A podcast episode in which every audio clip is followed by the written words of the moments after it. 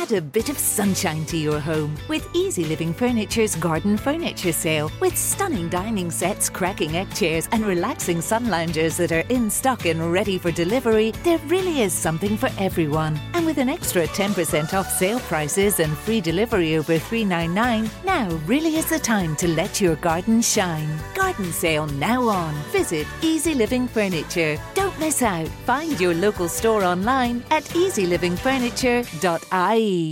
Laya Healthcare, looking after you always. Proud sponsors of Real Health with Carl Henry.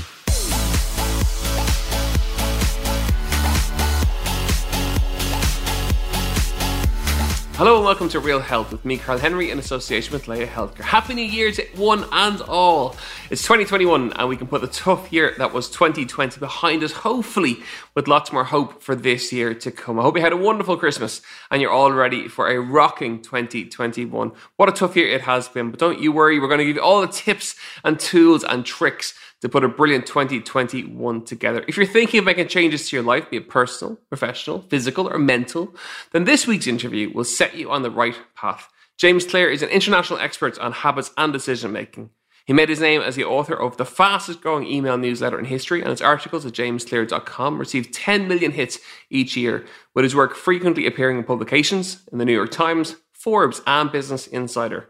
He's also the author of the hugely successful Atomic Habits, which is all about transforming your life with tiny changes in behavior, starting now. And I'm delighted to say he joins me on the show. James, welcome to Real Health. How's it going?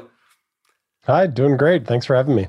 Delighted to have you on. I've lots of clients who've read your book uh, and they all absolutely rave about it. i t- I've told them that it's going to have you on and they're super excited. So our listeners will be uh, raring to go for all the tips that you're going to give us.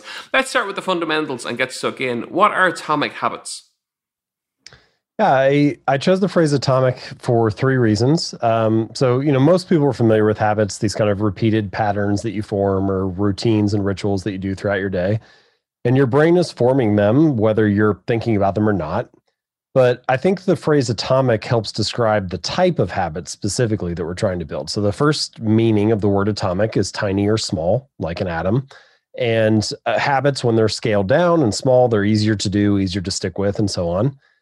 The second meaning of the word atomic and the one that often gets overlooked is the fundamental unit in a larger system. So like atoms are part of molecules, molecules become parts of compounds, and so on. And so, in that sense, habits are sort of like the atoms of your daily life. They're these little routines, and you put them all together, and you end up with your daily rituals or your overall daily routine and kind of what you do on a typical basis. And then the third and final meaning of the word atomic is the source of immense energy or power. And uh, I think if you put all three of those together, you understand the sort of narrative arc of the book, which is you start with behaviors that are small and easy to do. You layer them on top of each other like units in a larger system. So you're kind of building these little 1% changes on top of each other. And if you do that and uh, you do it consistently, then you can end up with some really powerful or remarkable results in the long run. And so I feel like the phrase atomic habits encapsulates sort of all three of those meanings. Okay. And as an area of expertise, how did you get into all this? Before we kind of plow on, I'm fascinated by people's backgrounds and how did you land in this position? Yeah, I sort of stumbled my way into it. I, I, my formal training, my academic training is in the sciences. I was uh, mostly physics and chemistry in undergrad, um, and did a little bit of research in the physics department, and then uh, I went to graduate school. But um, you know, I the first place that I learned about habits was actually on the baseball field, uh, and so I was an athlete for a while. And as any athlete can tell you, there are all kinds of habits and rituals and routines that you're building. Um, and so I sort of experienced as a practitioner. And I had maybe 50 or 60 pages of notes on just habits in general, what I thought about it, my process. And it was just kind of my notes to myself. And at some point, it got long enough that I thought I should just publish something. I should put some bit of this out. So that was November 2012. And I wrote a new article every Monday and Thursday for the first three years. And so it was really that writing habit that led to me learning more about it, developing expertise in it, uh, and ultimately the publishing of Atomic Habits, the book. So I sort of like the topic uh, for that reason. Um, I had to live the principles in order to learn about them, and I think that you know there's there's that saying where it's like in theory there's no difference between theory and practice, but in practice there is. And I think you learn a lot when you have to put the ideas to use And so that was the main place where I learned about it. And then I came to the academic research later. Okay. And the key thing around atomic habits is it's very much around those small changes, and they really do make a big difference. Tell us why. Well, behaviors are only going to make a difference in your life if you can stick to them consistently. Uh, you know, there are a few events in life, typically really negative things like, you know, getting in a car crash or getting cancer or something like that, that, yeah, if it just happens once, it could be life changing. But for the majority of things, uh, the majority of the things that make up our daily life, you need to repeat them consistently for them to be meaningful. You know, publishing one podcast doesn't really do a whole lot, but if you publish 100 episodes or 300 episodes, well, then maybe you have an audience. Same way with me with my writing, same way with making sales calls, same way with going to the gym, same way with eating a healthy meal. Like one meal does not radically transform your body, but doing it every day or doing it consistently as a habit, yeah, that can actually lead to a really meaningful difference. So it's making behaviors easy to stick with that's going to lead to the long term change that we all so badly want. And if you scale habits down and make them easy to do, they're easier to start and they're easier to stick with. And there's sort of this um, it's almost like a valley that you go through where you've started a behavior, you're working on it for a couple months, and you don't see any change. And you think, gosh, why am I even bothering with this? I've been running for a month straight. I can't see a change in my body. I've been eating healthy for six weeks. I can't see a change on the scale. And you need to be able to get through that valley of disappointment and get to the other side before you start to see those, those changes accumulate. And there's a quote that I share early on in the book that I like that I think encapsulates this, which is the San Antonio Spurs, so NBA basketball team, they've won five championships. And they have a quote hanging in their locker room that says something to the effect of Whenever I feel like giving up, I think about the stonecutter who takes his hammer and bangs on the rock a hundred times without it, you know, cracking in two. And then at the 101st blow, it splits. And I know that it wasn't the 101st that did it, but all the hundred, the hundred that came before, right? And with your habits, it's very much like that. It's not the last workout that makes a fit body, it's all the ones that came before. It's not the last article that leads to, you know, a popular blog, it's all the ones that came before and so on. And um, so you have to find ways to stick with it and scaling it down makes it easier to stick with it. And so that's one of the reasons why I think it's important to to focus on those small behavior changes. And is that why people get New Year's resolutions all wrong? They're big, massive goals. They want it instantly, and then you know when it doesn't happen within three to four weeks, they fall off the wagon. As opposed to looking at the longer term and those small changes over that longer term time frame. Well, that's part of it. I mean, I, you know, and this is coming from someone who's made that mistake plenty of times myself, right? Like, I think it's very natural. We get excited about the changes that we want to achieve, and you set a big goal for yourself, or you feel motivated, you feel amped up, you want to try to improve. So it's very natural to, you know, try to set a big vision, to be ambitious, to, you know, think about what your life could be. But the challenge is that I think for pretty much any behavior, there are multiple outcomes across time. So, broadly speaking, we could say there's like an immediate outcome and there's an ultimate outcome. And this helps explain some of the difficulty with like why you slide into bad habits so easily and why good habits are so hard to form with your bad habits, the immediate outcome is often pretty favorable. Like the immediate outcome of eating a donut is great. It's sweet, it's sugary, it's tasty, it's enjoyable. It's only the ultimate outcome that's kind of unfavorable.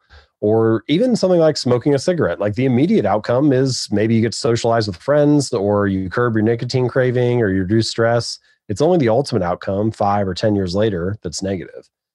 With good habits, though, it's often the reverse. Like what is the immediate outcome of going to the gym for three weeks? Not a whole lot. Your body looks basically the same in the mirror. If anything, you're a little bit sore. Um, you don't really have much to show for it. It's only two or three or four years later that if you stick with it, the ultimate outcome is good. And so that gap between the immediate outcome and the ultimate outcome is one of the challenges. People start out with this big vision January 1st or the beginning of the year, and then they work for three or four weeks, and the ultimate outcome hasn't arrived yet. And so you've got this gap between the two. So I think if people want to approach their New Year's resolutions in a more productive way, or, or at least just in a different way, if they want to try a different approach, rather than being outcome focused, rather than being focused on the result that you want, I would encourage people to think about what is the identity of the type of person who can achieve that result. So, what is the identity that you want? So, as an example, weight loss is a very common New Year's resolution, probably the most common. But you could ask yourself the question okay, rather than focusing on the result of the number on the scale, who is the type of person that could lose weight? And you realize, oh, well, maybe it's the type of person who doesn't miss workouts, or maybe it's the type of person who tracks their calories every day. And you can pick one of those habits and you just focus on fostering that identity. And you realize it's a, it's only a little shift, but it's I think it's meaningful. The subtle shift is now I'm focused on not missing workouts, not what I do, not how much happens in any workout, not how much weight I lift or what the weight is on the bar, just not missing. Or now I'm focused on tracking calories, not what I eat. I'm not going to berate myself for the diet that I am or am not following. Uh, I'm just going to focus on building the identity of someone who tracks their calories every day. And it helps shift you a little bit more to a focus on the process rather than a focus on the outcome. And because those rewards are so delayed, because the benefits of good habits are in the future, that long term outcome, I think it often makes sense to focus on the identity rather than the result. And within the book, there's four key steps or laws to build better habits. And I want to talk through those. Let's start with the first one, and it's make it obvious. Yeah. So you want your habits to be your good habits to be obvious, available, visible, easy to see. For any habit to start, it needs some kind of what researchers call a cue or a trigger. Um, there's something that prompts the behavior. There's something that gets your attention. So, for example, you walk into the kitchen, you see a plate of cookies on the counter. That's a visual cue that starts the habit of picking it up and eating it. Or you're driving down the road and you hear an ambulance or a siren behind you. That's an auditory cue that starts the habit of pulling to the side of the road. And so something gets your attention. And so the more obvious that you can make your good habits, the more likely it is that you're going to fall into those, that they're going to get your attention and be the thing that you act on. So this can be as simple as um, you know putting healthy foods on the shelves that are more visible or out on the counter in the kitchen tucking the unhealthy stuff away or ideally not having it in the house at all but the more friction that you put between you and the bad behaviors the less likely you are to slide into it the less friction between you and the good ones the more likely you are to perform them. Um, but it can also be used in the inverse. So you want to make your good habits obvious but you also want to make your bad habits invisible. So, one example for me, uh, a work habit, is that I try to leave my phone in another room until lunch each day. And it doesn't work all the time, but when it does work, when I do leave it somewhere else, um, it really helps me because I, if I have my phone next to me, I'm like anybody else. I'll pick it up every three minutes just because it's there, right? But I have a home office, so if I leave my phone in another room, it's only 30 seconds away, but I never go get it and what always surprises me about that is like, well, did I want it or not? You know, like in one sense, I wanted it bad enough to check it every three minutes when it was next to me. But in another sense, I never wanted it so bad that I would walk 30 seconds to go get it when it was out of the room. And you'd be surprised how many of your bad habits are like that. You know, now a true addiction, no, it's not gonna gonna work like that. But for many of our bad habits, just making them less visible will be enough to curtail them. Like beer is another example. If I get a six pack of beer and I put it in the fridge, if it's right there in the front of the fridge where I can see it as soon as I open up the door, I'll grab one every night and have it at dinner just because it's there. But if I tuck it back on the lowest shelf, all the way in the back where I can't really see it, I got to like bend down to, to spot it. Sometimes I'll forget that it's there for weeks uh, before I pick it up and drink one again. And I'm like, well, did I want beer or not? Same sort of thing. And so there are many uh, there are many examples of this and any individual environment change like that is not going to radically transform your habits but collectively you can start to see the benefit of making a dozen or two dozen or 50 little choices like that and it becomes much easier to stick to the good habit when it's the path of least resistance when it's the obvious thing to do and some of those small changes for people listening in, they will sound really obvious, but actually really beneficial. And the more you talk through it, I'm kind of listening to what I recommend to clients for weight loss or for toning up. And it is those really simple little changes that add up. So, you know, surround yourself with as many obvious small changes as you can. Your second law is make it attractive. So you want your habits to be your good habits again to be attractive motivating appealing. The more appealing it is the more excited you are to to feel about doing it. The more motivated you'll feel to take action. So this stage is really about what i refer to in the book as the craving or the prediction that your brain makes. So you know a lot of the time we feel like life is reactive. Things happen to us and then we respond. Somebody says something i feel a certain way. Somebody does something i act in in a response But in reality, the way that your brain actually works is much less reactive and actually much more predictive. Uh, and so your brain is endlessly making predictions about what to do next. So, just as an example, let's say you go to Amazon or you're shopping somewhere online and you see a product, you know, see you see a book, see Atomic Habits or something like that, and you think about buying it. Now, if you choose to buy it, you're not actually buying the book. You can't because you don't have it yet. You don't own it. You don't know what's in the book. What you're buying is your expectation or your prediction of how valuable the book will be. And so it's actually the image that the sales page creates in your mind that gets you to click the button and so on. Same thing is true for any other habit. Uh, again, if you see a piece of cake on the counter, you're not actually motivated to eat the cake. You're motivated by the image that the cake creates in your mind, the expectation that it'll be tasty and sugary and flavorful and so on. And so, the more that you can associate a positive expectation, a positive prediction with your habits, the more likely you are to perform them. So, there are a couple uh, simple, practical tips that come out of this. The first is there are many forms of a habit. And so, you should choose the one that you have the most favorable expectation with. Like, let's take exercise. You could, not everybody has to train like a bodybuilder. Like, I like strength training but you don't have to do that. You could go kayaking or rock climbing or go for a run or do, you know, any number of things. And so you should pick the form of exercise that you have the most favorable expectation around because that'll be the one that's motivating or attractive to you. Um, the second thing is you can use a couple different strategies, and I talk about a variety of them, them in the book. I'll give you one here um, to increase the attractiveness of a behavior. So let's use another exercise example. Let's say uh, you know, you listen to this podcast and you think, all right, I heard this guy talk about habits. So tomorrow's going to be the day. I'm going to wake up and I'm going to go for a run at 6 a.m. So you set your alarm for six and the morning rolls around and it's cold outside. Your bed is warm. You're like, well, I'll just press snooze instead, maybe tomorrow. But if instead you send a text to a friend and you say, hey, can we meet at the park at 615? Well, now 6 a.m. rolls around and your bed is still warm and it's still cold outside. But if you don't get up and go for a run, you're a jerk because you leave your friend at the park all alone.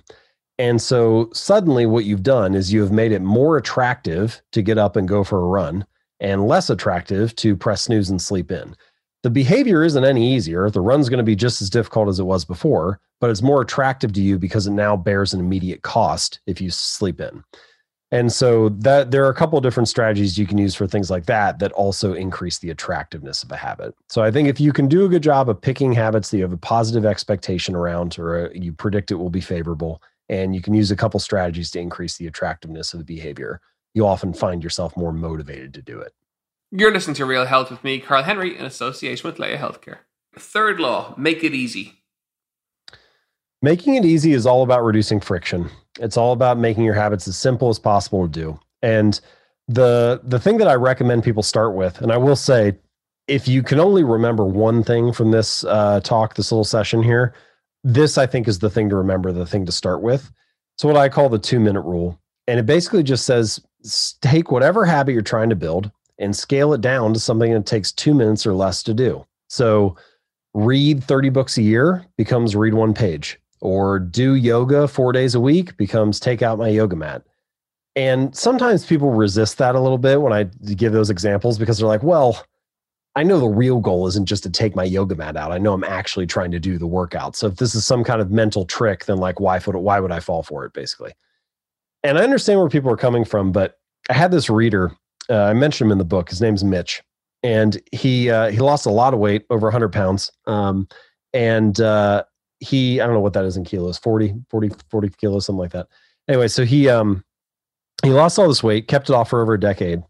And when he started um, going to the gym for the first six weeks he had a little rule for himself where he wasn't allowed to stay for longer than five minutes. So he got in the car drove to the gym got out did half an exercise get back in the car drive home. And it sounds ridiculous right? It sounds silly. You're like obviously this is not going to get the guy the results that he wants. But if you take a step back what you realize is that he was mastering the art of showing up, right? He was becoming the type of person that went to the gym four days a week, even if it was only for five minutes.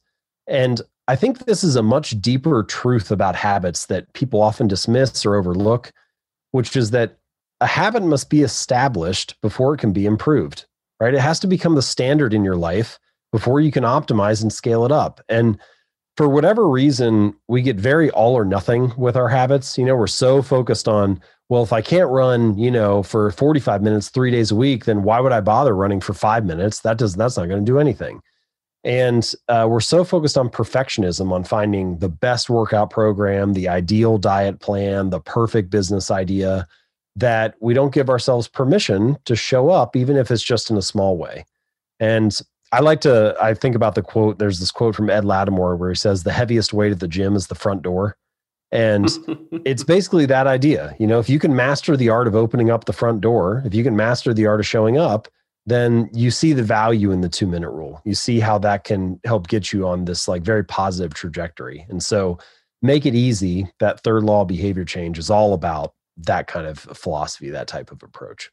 Okay, I can, I can, I can hear our listeners almost writing these down, and the, the, the, light bulb moment gone off in their head as they listen to to the tips. Fourth and final law: make it satisfying.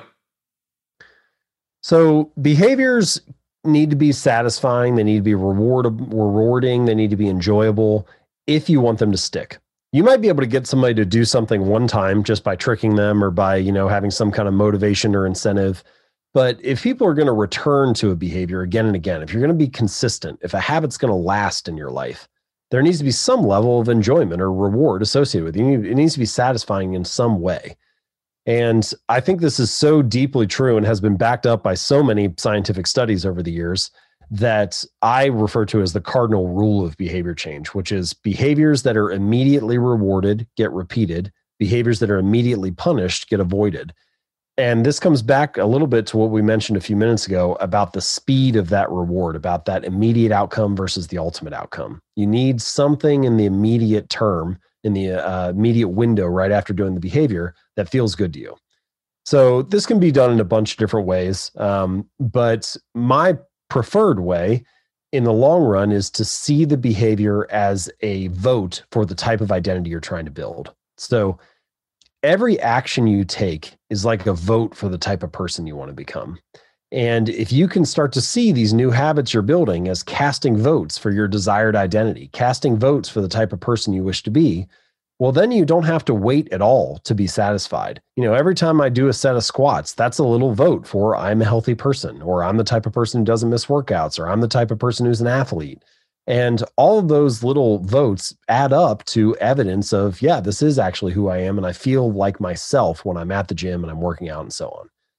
Now, right away in the short term, the first time you go do a workout or the first time that you sit down and meditate, no, you're not going to feel like that's who you are. And so sometimes it can be helpful to have a, an external reward to kind of nudge you along in those early days. But even if you're going to use an external reward, I think it's important that the external reward does not conflict with the internal identity you're trying to build. So, as an example, let's say that you were like, well, if I don't miss any workouts this week, then I'm going to eat an ice cream after my workout on Friday. And you're like, well, okay, but that kind of casts a vote for conflicting identities. You know, like on the one hand, you're working out and you're saying I'm healthy. On the other hand, you're eating the ice cream. So instead, what I would say is pick something like, um, uh, like letting yourself ha- have a bubble bath or go to a spa or something on the weekend if you don't miss any workouts that week. Because that is also casting a vote for i'm taking care of my body. Uh, and so it's kind of aligned with the same identity but it still is rewarding and nice and enjoyable and you know a little bit of a, a benefit that you wouldn't normally get. So um anyway the the punchline there is every action you take is a vote for the type of person you want to become. And the more that you can align your habits with your identity the more you can start to feel some of that immediate reward and immediate value right in the present moment when you perform the behavior. You've been incredibly generous with your tips and with your content for all of our listeners. We really appreciate that. Out of interest, uh, what are your own resolutions for 2021? Or have you gotten? Yeah, it's a great question. I actually, you know, I've had I've had different ones throughout the years. Probably all the many of the similar ones people, uh, other people have had. Like I've had, you know, ones about healthy eating. I've had uh, I had a hundred push up challenge I did one year and things like that.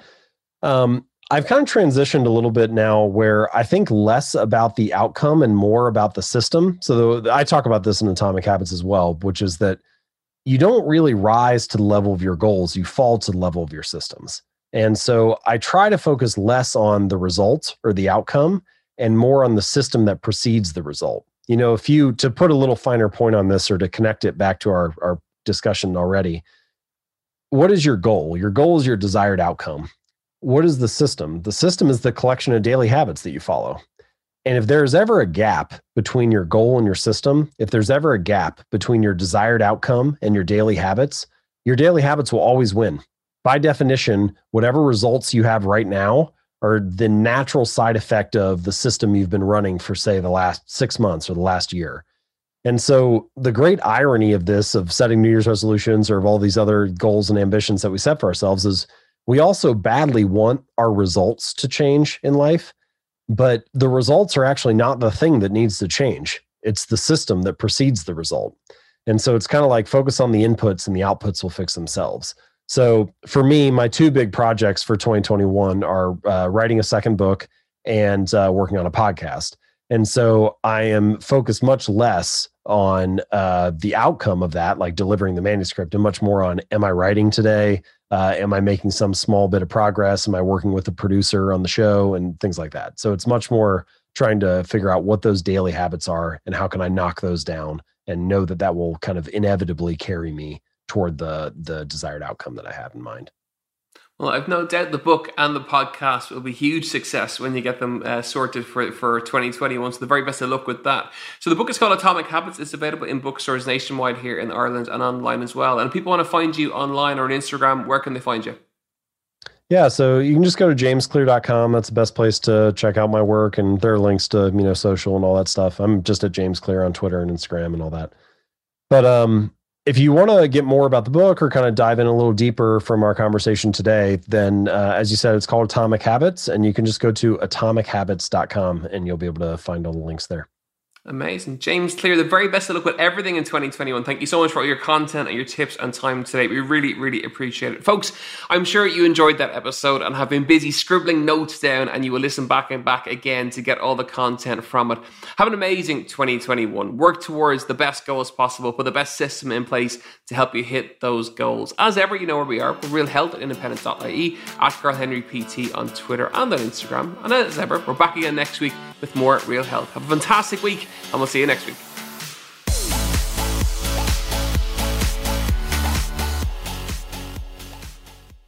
Laya Healthcare, looking after you always. Proud sponsors of Real Health with Carl Henry.